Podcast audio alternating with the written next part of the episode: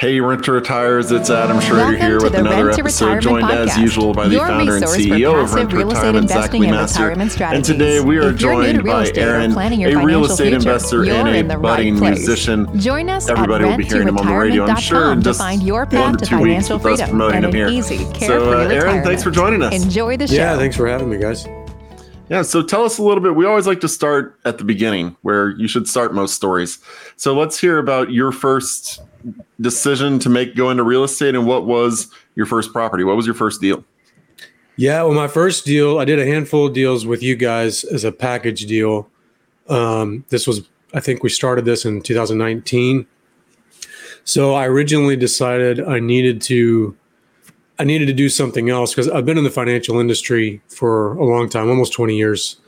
Um, but I was in a car accident in 2012 that broke my neck. You can't see on the video, but put me in a wheelchair, and it limited my ability to to have the career that I thought I was going to have. You know, it's limited my hours and things like that.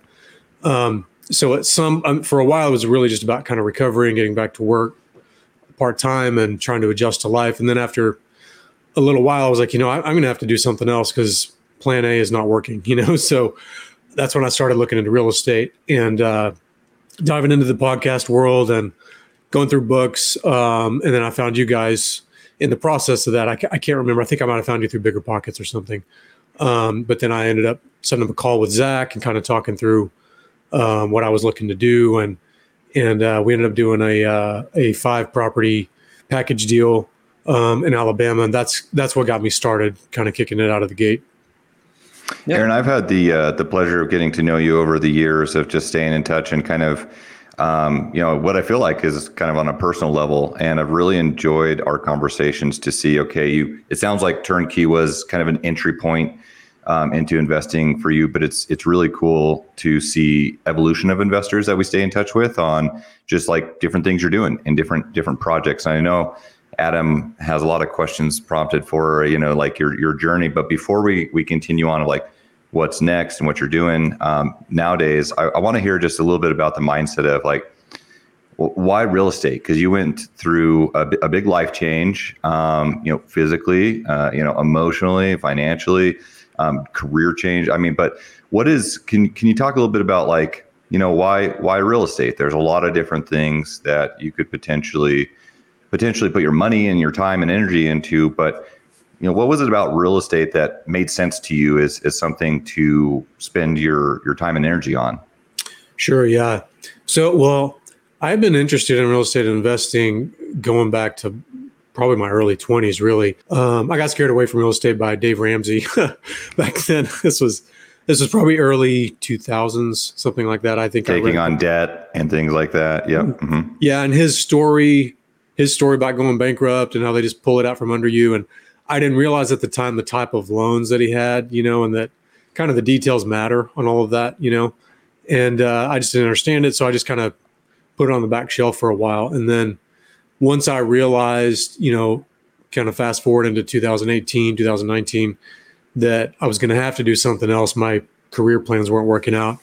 I was like, you know, I I just need to pull that back out and look at that again. And uh, so that's when I started diving in again on real estate investing and looking up podcasts and books. And that's when I learned like, oh, there's a whole different way to approach this um, than what I knew before. And uh, yeah, that's kind of what got me going in that.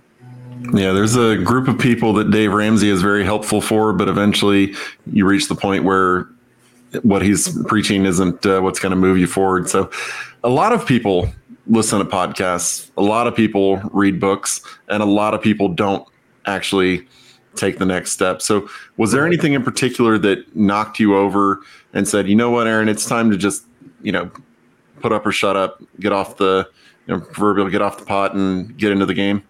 Yeah, I kind of felt like my situation and just my desire to not be stuck for forever, you know, is what is what pushed me to to just go ahead and take action. Um, is that you know I was like, well, this isn't going to change itself, you know, and um, and if I just if I don't do anything, I will just continue to be in this place for who knows how long, and I, this is just isn't sustainable forever. I don't want this situation, and so you know, I'm I'm an ambitious person. I would like to build wealth and um, and I'd like to have some time freedom to do other hobbies and things I'm interested in, and and so I was like, you know, I'm to have to do something. So it kind of those things really pushed me. I guess the situation and then just the desire for change pushed me to take action. I was just, you know, and I, I think I had a couple phone calls with Zach probably where I was like, all right, you know, like, are we really, you know, you feel good about this? Cause, you know, uh, uh, you know, cause I, I do need to take action, but I was kind of hesitating. And then I was like, I just got to do it. So I just pulled the trigger. And once you pull the trigger and you do those, those first deals, then you really start to get settled and feel like, okay, yeah, I can do this, you know, and you start going from there. Game on, right? yeah, there's um I always like to tell people that like your first deal if you're if you're an aspiring investor or even if you've invested previously and this is like your first out of state investment or you're getting back in the game, um, like that that first investment property, especially the first one out of state, um, it's more in my opinion more of a mental and emotional battle. Like it's important to just get it done, stop I always encourage people don't waste all this time looking for this unicorn or this perfect deal because wealth is built in real estate over time. And you know, the sooner you get started, the better you're going to be. It's never it's never too late to get started either if you're looking to invest later in life. But like those those that first deal especially is just so important just to get it done with, right? Just mentally and emotionally. But um, you shared some great points I think will resonate with a lot of people. But I mean, any other advice in general for someone that's listening that that hasn't taken that first step, that is just starting to learn about this? It's like, you know, they're they're feeling nervous and anxious, or they don't know what to do. They're getting the shiny object center, maybe distracted by a lot of things because there's a thousand different things you can do in real estate. But like, right. any other advice you have for someone that that hasn't yeah. started yet and wants to? Um, I well, it depends on where they're at. Like, I, I think there are probably a lot of people who are interested listen to podcasts like this, listen to Bigger Pockets, different ones, and they've never actually run any comps. They've never analyzed deals, and you gotta you gotta learn some of that before you, you know, just dive in and buy something. Um, but then there are probably a lot of people who have they do do that. They analyze deals all the time, and they just never pull the trigger on anything. Um, and you've got to, you know, like you were saying, kind of looking for that unicorn, and because on a lot of podcasts you hear people talk about those. They, you know, they get excited about the great deal that worked out with, you know, whatever and the great value add and it, you know, turn this great profit. And, you know, you're, the, the unicorns will come along if you do enough deals, but if you wait for those, you're just going to waste years sitting around waiting for those. You know, you you're better off just diving in and doing a good deal instead of waiting for a unicorn. You know, and just get started, and then that'll come somewhere along the line. Yeah, you buy a horse, and then a few years later, you realize it was a unicorn. Yeah, we yeah. call it. I, have said this a dozen times probably already, but the this lottery ticket um, concept or this lottery ticket property where you know you just have a bunch of base hits, right? It's all about consistency and yeah. building a portfolio, and it really is just a numbers game, and, and scalability is is the name of the game. But you know, you you buy say 10, 20 houses across a few different markets that have good fundamentals, and some of those will be challenges. Some of them will turn out great. Statistically speaking, I mean, a lot of those properties probably will turn out above or below the line of average. Some of them will be underperforming. Some of them will overperform.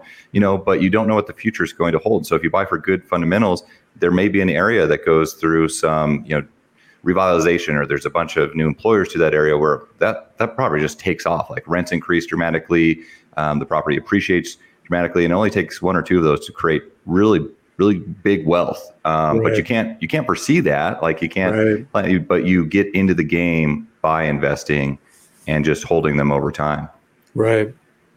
Yeah. So when when was your your first deal? Was what year? 2019. Did you invest consistently throughout COVID as well? Um, let me think. Yeah. So this, the first deal with you guys was a five property package deal, and I think we started closing on those. I think two of those closed at the end of 2019. The other three closed in somewhere early 2020, and then yeah, then we had the whole COVID thing that hit, and then I did a couple more also with you guys. These were in Indianapolis in uh, 2021, I believe, and then I did a couple flips uh, I'm. I think 2021. One kind of go. Yeah, I think those. Some of my time frame is kind of getting fogged up in my head, and then I did a BRRRR deal, 2022, and then I bought a triplex somewhere in there. uh, right after that. So yeah, it was kind of yeah. I, I pulled back on buying right in the middle of the craziness with COVID. There was a lot of stuff that had to be worked out with the first the first property manager and the first turnkey company that we dealt with had a lot of issues um, and they weren't handling things well and then they ended up with a big mess. Uh, i don't know if you want to get into that but um, i ended up having to fire them towards the end of the year and find someone else. So i was really trying to resolve a lot of those things in 2020 was kind of clean up that situation before buying yeah. something else. So you're buying in 2022 whenever rates were starting to go go up uh, at that time frame. You obviously are still looking at deals. Um, so there's a lot of people who, you know, during COVID they didn't do anything because prices were running up. Um, now they're not doing anything because rates are too high for them. Um, so what led to you, what like especially during that time, just investing? Was there any particular? How were you able to kind of tune out all the noise that you were hearing from people? Yeah, well, I got I did get lucky. I was able to close the BRRRR deal and the triplex. I closed before they started jacking up the rates really fast. Um, I did do a rate buy down on both of those actually, so I they would have been a little bit higher, and I just went ahead and paid a fee to buy those rates down a little bit, just because I I felt like based on the numbers that would pay for itself over time. Um, but even now, yeah, I would do a deal right now. Honestly, it's just a matter of I've had to spend a lot of capital on the the existing ones you know HVACs and roofs and this that and the other and so I've been kind of waiting to recoup some of that um, to get going on the next deal. But yeah, if I if I had the cash in hand right now, I'd I'd be looking for a deal and ready to go on the next one. I think you know rates being high, they're going to affect numbers a little bit, but the other thing that they affect is they pull competition out of the market too. So that was all you know. 2021 was crazy because everybody was diving in. Especially I'm I'm in the DFW area, so everybody was diving in here and trying to buy a deal, and everything was getting overbid. Even the wholesalers, the numbers were coming, you know, really high. Um, and so that pulled back really fast once everything started to shift.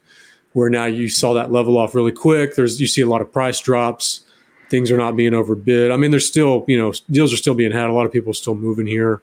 Um, but as far as as far as the overbidding and, and just the craziness that pulled back. So it pulls competition back too. So, you know, you can, as, as long as you, you know, go through the numbers and, and all of that. And, and like Zach was saying earlier, over time, real estate's the long-term game, you know? So um, as long as you're looking at that, uh, you know, 8% interest rate, I don't think it should hold anybody back. Like just keep looking for deals, you know, and when you find one, just go for it. Yeah, it's all about consistency and, and buying over time. I think that, you know, there's, um, we have a lot of people that, as Adam mentioned, you know, they're looking at rates and, and, and these are typically people who, who have already and historically, you know, have found a reason not, not to invest. Um, but to really, guys, I got to hit the point home, and and Aaron is a perfect example of this. But you got to to be successful, you got to consistently invest in any market cycle. And there's where there's challenges, there's also opportunity. And right now, like if if you invest for good fundamentals and you have a high interest rate, well, either properties and it still cash flows and you're investing now, well, in the future, either rates are going to go down and mm-hmm. then you mm-hmm. can refinance and increase um, right. your cash flow. And if you're investing in a good area, simultaneously rents will, will also go up over time.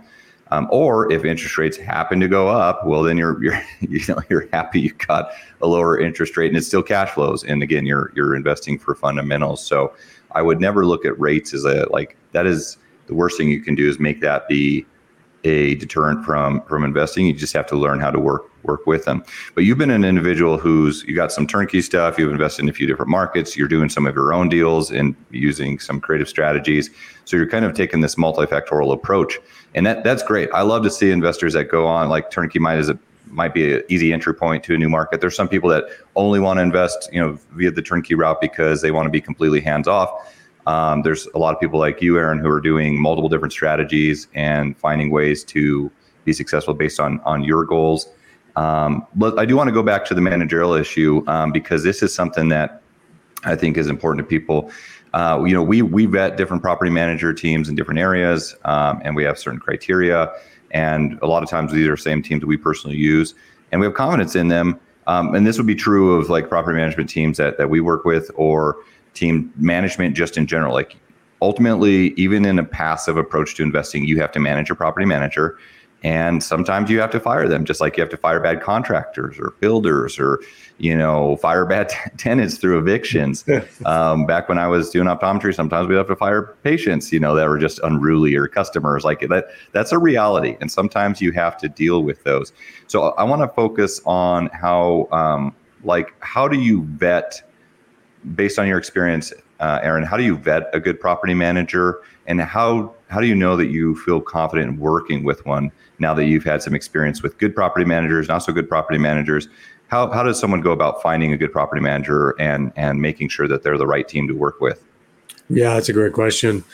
Um, the the ones that I ended up switching to, so I, I, actually divided up the properties and I split. I had one, the first property manager when we started in Alabama, and did not go well. A lot of issues, and uh, I actually split those properties up between two new property managers. Like you tested a couple ones, is that what you're saying? To well, I didn't test them. It was the region. So some hmm. somewhere in Birmingham, somewhere in Montgomery, and the ones that I found just focused on those areas.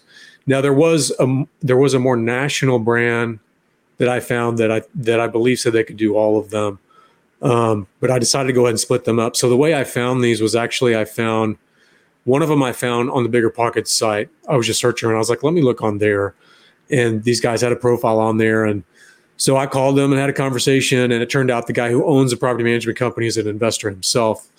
And so that spoke a lot to me. Um, so I decided to give them a try. Now I, I called a few others as well. I had I interviewed them and had conversations. They were the only ones in Montgomery that I spoke to where the owner was actually an investor. Um, and so I decided to try them out and that's been a great experience and I've developed a really good relationship with him as well. And we've even talked about doing some other deals with them. Uh, he helped me actually a lot on that BRRRR deal and on the uh, triplex. They manage those. Um, and they help me analyze deals as well. I can bounce things off of them.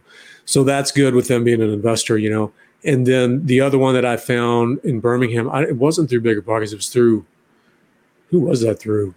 It was, it was another organization. I, might have been similar to you guys. I don't think it was a turnkey company though. I found them through somebody that they are on their podcast and they're on their website. And it's another investing.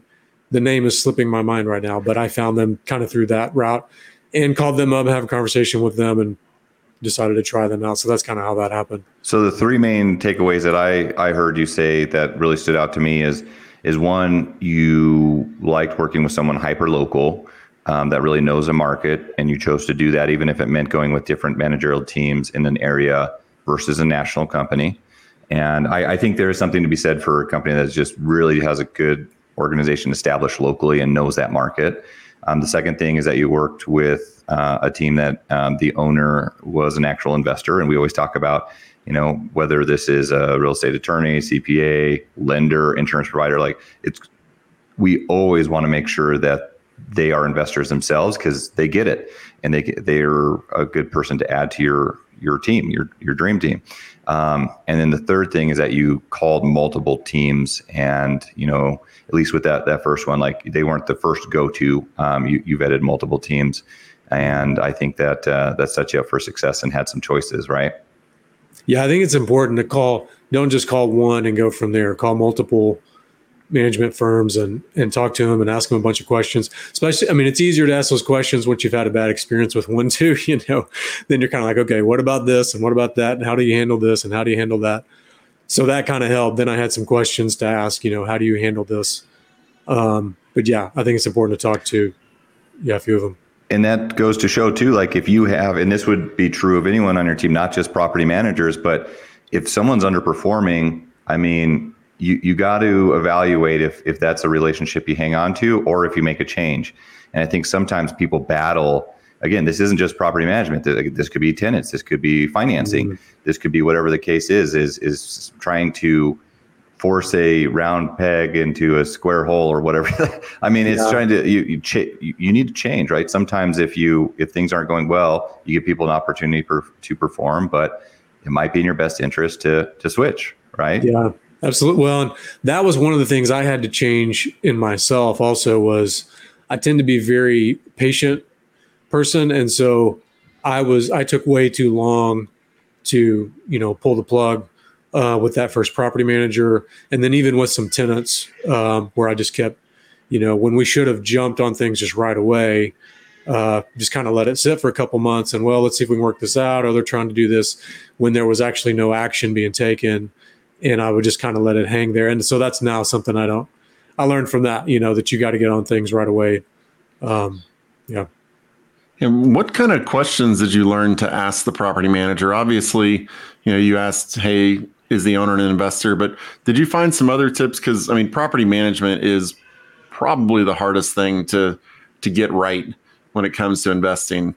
Um, especially because you know, one your rep changes there, and suddenly, you know, they don't respond, and it's awful. And maybe it was fantastic before that. So, what kind of questions were you asking that led to you now being, you know, with the company that you're happy with? Yeah, well, it's been a few years, so let me try to remember. I believe it was. I know accounting was a big issue with the very first firm. Their their accounting was a mess. It was one of the reasons I fired them. So that was one of the questions I had was how do you guys handle the accounting? And of course, I have to keep up with all that myself as well and double check everything and have my own. Um, and so that was one of the questions. And then another one was how do you respond to, you know, a tenant not paying and how how quickly do you, do you respond to that? What is your time frame for, you know, if we haven't heard anything and it's now the 10th of the month, what, you know, what is your response?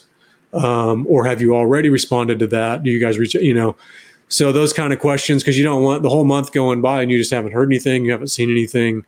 Um, and so, you know, and occasionally that might happen even with a good property manager where they just may get bogged down in something. But usually, once they realize that and you reach out to them, then they they'll jump on top of it, and that won't happen again. Um, yeah. But yeah, but yeah.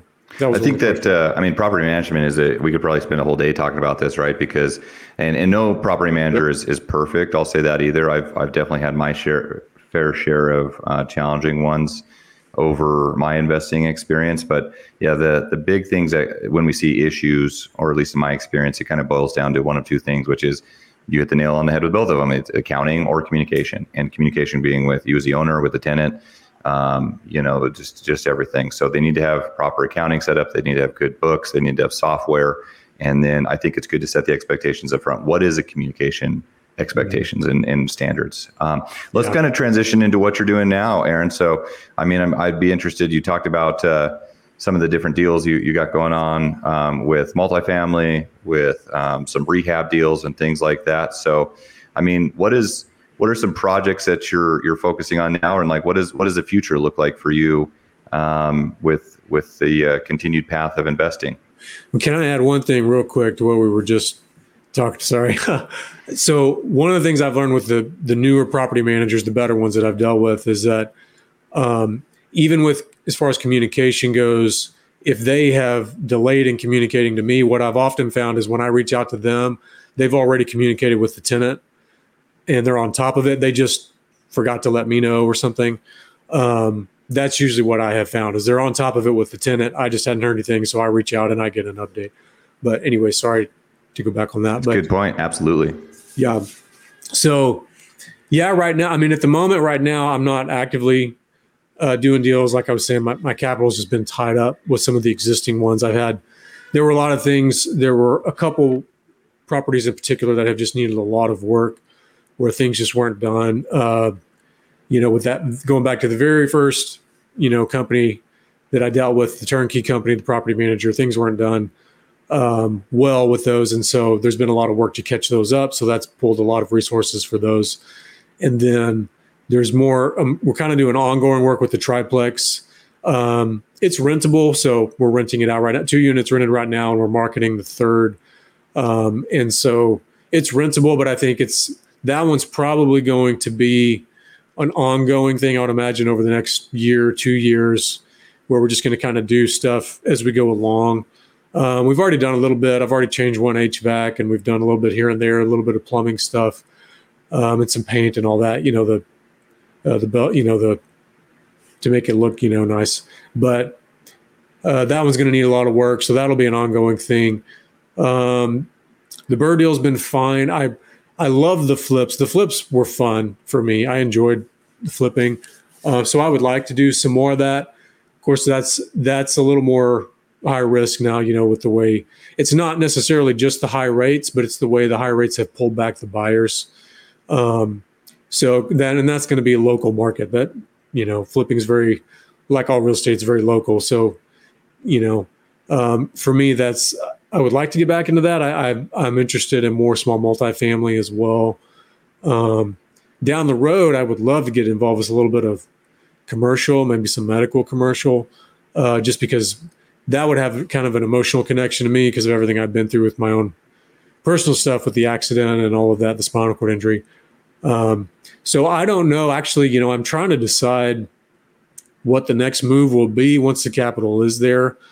Um, I've got a couple people that I'm looking to partner with on deals that they're interested and they reached out to me and they're people that I respect and would like to do that.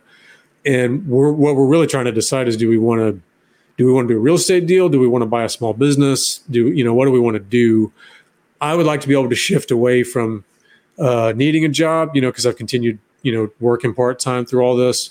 So I'd really like to be able to just move independent and buy some, you know, buy more real estate, maybe buy a couple businesses and just go that route. Um, I'm just not there quite yet. Still trying to get there, get over the hump. Uh, so I, have been doing a lot of just research. I've been going through books and podcasts and, you know, on various, you know, storage and laundromats and multifamily and this, that, and the other, and really trying to decide what are, you know, what's, what comes next. Well, it is a constant journey, I guess, right? As they say. So, yeah. So, how, I mean, no offense, but you work in the finance sector. How did you get into flips? Are you just finding the right teams and are, are you flipping locally, farther away? Yeah, I did the flips local here. And then I found, I, I found a guy to partner with um, through Bigger Pocket side again, who is a local agent here. So he had overseen like 300 flips as far as, you know, flipping to investors. So he had a lot of experience with overseeing contractors and analyzing deals and and I was still feeling and you know and I still like having somebody else to bounce the deals off of but I especially at the time I was still feeling very new to that um, and so I wanted to find somebody who had some experience doing that and so that's been great I would you know he and I have talked about maybe doing some stuff again um, as soon as I'm able to do that I the way we did those flips is I brought I got the financing. They were they were technically my flips, and then he helped oversee the contractors, helped me analyze the deals and all that, and then he was the selling agent on them. So we kind of worked out an arrangement that worked for both of us. Um, and so in the future, you know, we'll figure if we do if we end up doing a lot, you know, we'll we may alter that partnership where it's we set up a business and that whole thing. We'll just kind of see how that goes, but that'd be down the road probably. Let's uh, let's talk a little bit about partnerships um, because this is something that uh, I always talk with people about as being um, you know an underutilized resource. Everyone runs out of capital at some point. You know, if you're using your own money to put down on down payments. And yes, you build you build up that uh, those reserves through cash flow, and you build equity in properties over time that you can tap into. But you know, if you can partner with people, it really can allow you to expand your knowledge base. You can, you can expand your portfolio. And sometimes people have this preconceived notion that partnerships have to be a certain way. And they, they really don't, right? I mean, partnerships can be whatever makes sense for everyone based on skill sets, you know, financials, whatever the case is. My brother-in-law buys a lot of properties where he has 50% ownership of the deals, both in cash flow and equity, but he put zero money down and they buy turnkey with us in these areas, but he just he brings in investors that want to be completely hands off. And so, I mean, he'll, uh, and that's a great way to just add more doors to your portfolio, not necessarily having to put the money down on them. But there's a lot of people that just, you know, they don't want to think about real estate. They just want to put their money somewhere and earn a stable return and have someone else kind of oversee that for them. But what, what advice would you have in terms of like finding partnerships and how to, how to structure them? Because there is, you can structure partnerships however, however you want to, however it makes sense. Mm-hmm. Um, you know, but do you have any advice for just partnerships in general, how to how to utilize them? And I know that you've had it sounds like you know multiple partners and and possibly some more on some future ventures. You know, it sounds like I need to do what he does and bring, bring, bring in some investors, work with you guys. Um, yeah, I think. Yeah, I mean, working. You know, I mean, it's it's working with people. You know, so there's always going to be a little bit of learning how to read people and learning how to get to know people and because you know ultimately before you sign on anything you've got to feel like you can trust this person you know to a certain degree um, and so you know that's going to mean sitting down for coffee having phone calls whatever that is you know. Um, i when i found the guy that helped me on those flips we had multiple conversations went and sat down for coffee. It took several months before we actually moved on anything. Some of that was I was resolving some things with rental properties at the time, but also it gave me some time to really get to know him a little bit and have you know multiple conversations and really sit down with him and to feel comfortable working with him and um, and then once I, that had happened, I felt like okay, this is a guy with great character and uh, and he knows what he's doing. He's got good experience, and so that worked out well. Um, yeah, you know, I'm I'm still learning as well with partnerships. So for the future deals, especially if it comes to something like buying a business, I'm still listening to podcasts on that and reading books on that as well. Um, because that's kind of a if you're doing flips, it's you know you do a deal and then the deal is done. So if you had a rough experience, it's easy to move on from that. You're not locked into a long term partnership there. But if you're if you're setting up a partnership where you're going to be locked into, hey, you're going to own this property for a long time together, or you're going to own this business for a long time together, um, that's a little bit different deal, and you really need to feel like, you know, you can trust the person. Also, one thing is, is you need to feel like they um, they understand a little bit about investing and that things can go wrong. And so, if something does go wrong, they're not going to, you know, just freak out on you. Um, you know, and that, that could go south with relationships real fast as well, you know, because people are very sensitive where money is involved, understandably. Um, I've seen that a lot working in the financial industry. So, um, you know, and that, and that can get tricky if you're if you're dealing with friends and family and things like that. There's you know some investors don't want to do deals with friends and family, and then some do. It can just depend um, because if, if something you know it's like oh well now we got to do this, now we got to do that, and now we've got an eviction, and we've got an HVAC, and we and things unforeseen things can pop up, and so you you want to deal with someone that can handle all of that, can handle kind of the ups and downs, and and it's not going to ruin the relationship if you run into some bumps in the road, you know. I think that was huge. Vetting the vetting the individual, um, having a dating period, and and knowing that uh, you know how how's this person going to react when things don't go according to plan because it's not a, it's not a matter if it's it's when right this this is investing this is real yeah. estate and yeah. challenges come up. So how do you how do you work with someone to overcome those? I, I, think that's that's key when you're looking at partnerships. But they can be a very valuable opportunity if you find the right people and skill sets that that um, you know can match well with yours. Mm, absolutely. Well, like the second flip that I did, we actually actually lost a little bit of money on that one. First one made money, second one lost, and it, it was just a weird situation. Oh, we don't have time to get into. You mean flips don't always make money? what a concept, you know. They're all unicorns, Zach. Yeah, you know. And it was yeah, it was a it was one of those perfect storms. Like wasn't just one thing that went wrong. It was like multiple things across multiple areas. Like oh my gosh, in the market and weird st- the local. I mean lo- the local hyper local market got weird and everything. So it was a weird deal, and you know, but it's I still feel good, you know that. Um, I still feel like that guy's know what he's doing. I've got a lot more confidence in myself analyzing deals now, running comps. So um, I'm still going to do more in the future. You know, I feel like you can't, if anything, you know, those kind of situations, they refine you and they make you better at it, you know, and then you, you get better at it as you go. You keep doing them, you know. So you may have lost money on one of those flips, but you certainly learn some lessons that will make you a better investor in the future, right? Absolutely, yeah. Paid a little bit for his education. Yeah. so, so Aaron, what does your portfolio look like in five years, ten years from now, in oh, your mind? I, uh, ten years, I don't know. Five years. Well, like I was saying a minute ago, I've really been trying to decide what's next. Um, I would like to do some new builds. You know, I like looking at the stuff, some of the stuff you guys are doing with the new builds, whether it's single family or you know small multifamily. Um, I'm interested in some of that now.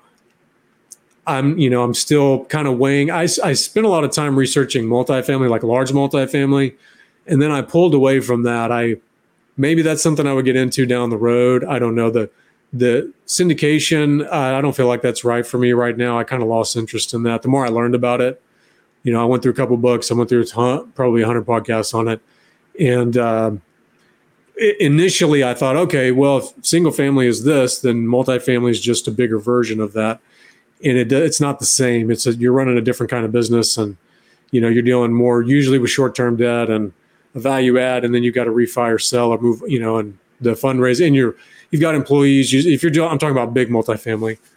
Um, I'm very interested in small multifamily, so I don't know, four units, ten units, even twenty units. Um, so five years down the road, I would like to get into a couple of those deals between then and now, um, and uh, venture maybe a little bit into some commercial. Um, yeah, but I'm still kind of feeling that out. I'm really still kind of in a. I'm spending some time going through a book on this, and spend some time going through a book on that, and you know, trying to really feel out what's what what'll be the next move um, once it's time to pull the trigger. Um, so you know, I would love to have some. You know, I would love to have you know, I don't know, 50 units and be involved in this, that, and the other. I, I like a lot of different things, but as far as what's you know five year feels like it becomes a little more focused on okay because deals do take a little bit of time you know it's uh especially to iron out the the wrinkles so yeah i don't know we'll see we'll see i guess uh, fantastic. Well, don't get paralysis of analysis on uh, yeah. on the big ones as you uh, as you look to get into there. So, Aaron, anything you would say to an investor right now who's sitting here listening to this, thinking, you know what, maybe it's time for me to do my first deal. Maybe it's time for me to do my second deal. What would you say to them? Uh, that's a great question. I would, I mean, gosh, that can so depend on the person and what they're wanting to do. I mean, if they're looking for rentals, I think they should call you guys. you know, um, and I know I know you guys are even doing some small multifamily now, so they could they want to get duplex or fourplex or something. Um, so that's a great route. I would say they should do that. For you know, I think if they're really wanting to get started with their first deal, I would say they need to practice analyzing deals. They need to practice running comps.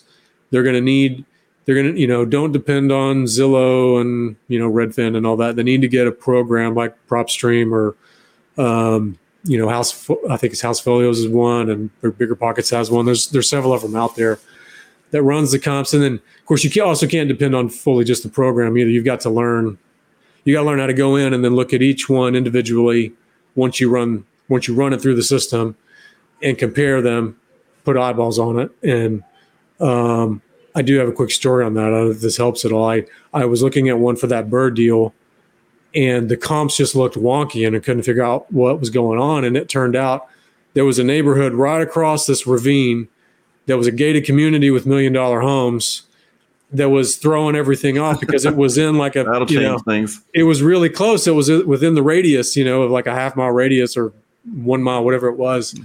So it just threw everything off because the other homes were, you know, 150 or whatever. And uh, this was in Alabama, and uh, and then you've got you know this little you know divider, and then there's million dollar homes over here, and so you know th- those pop up on the program. So if you don't know what you're looking at, and this this happens a lot with wholesalers, if you're getting deals with wholesalers, where the the comps will be a little bit wonky, so you've got to go in and run them yourself, and then you'll usually find something like that. There's kind of there's one off market, you know, or not off. There's one offbeat property that's just throwing everything off, and so um, you got to get used to kind of going in the details and it helps if you can find someone that you can bounce them off of.